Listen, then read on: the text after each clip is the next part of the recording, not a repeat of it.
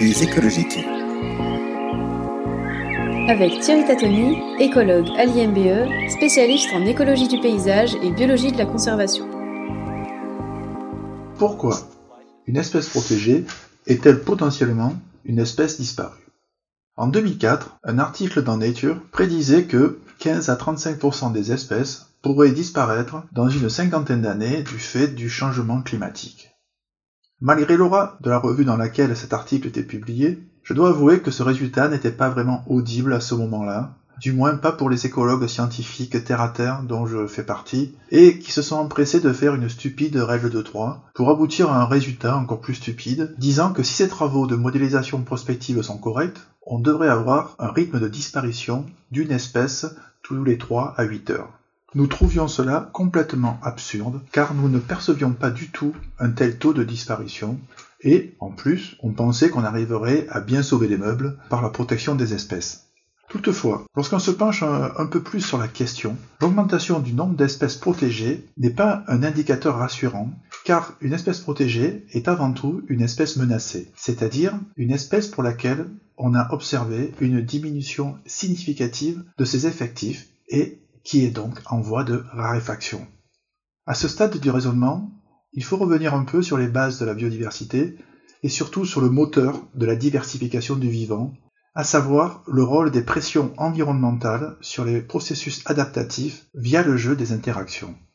Les changements environnementaux, qui se déroulent sur des pas de temps longs, au moins plusieurs millénaires, peuvent avoir un effet positif sur la diversification du vivant en favorisant les processus de spéciation, c'est-à-dire les processus évolutifs par lesquels de nouvelles espèces vivantes apparaissent. L'explosion de la biodiversité est le fruit des interactions entre les stratégies adaptatives des espèces et les contraintes environnementales, qu'elles soient d'ordre physico-chimique, ce qui concerne le climat, le sol, ou biotique, c'est-à-dire les différentes modalités de compétition interspécifiques et toutes les autres formes d'interaction biotique, qu'elles soient facultatives ou obligatoires.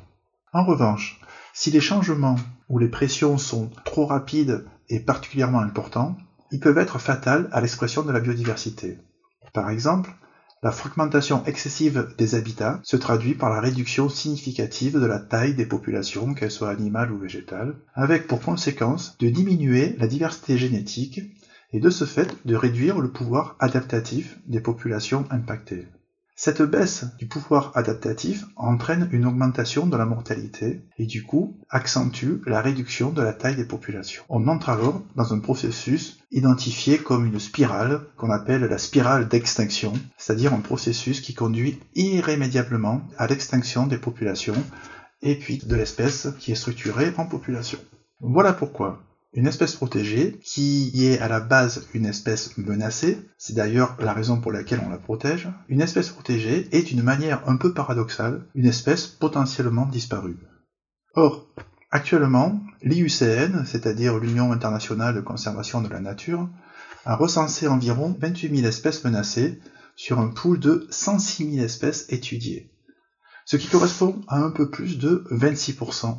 Et on se rend compte qu'on se positionne parfaitement dans l'intervalle 15-35% d'espèces qui pourraient disparaître, intervalle qui a été avancé par les auteurs de l'article de 2004. En conclusion, à l'instar de ce qui s'est passé pour le changement climatique, qui était clairement identifié par la communauté scientifique depuis presque 30 ans, on aurait tout intérêt à prendre très au sérieux les prédictions scientifiques sur l'érosion de la biodiversité et ses conséquences potentiellement désastreuses sur le bien-être humain.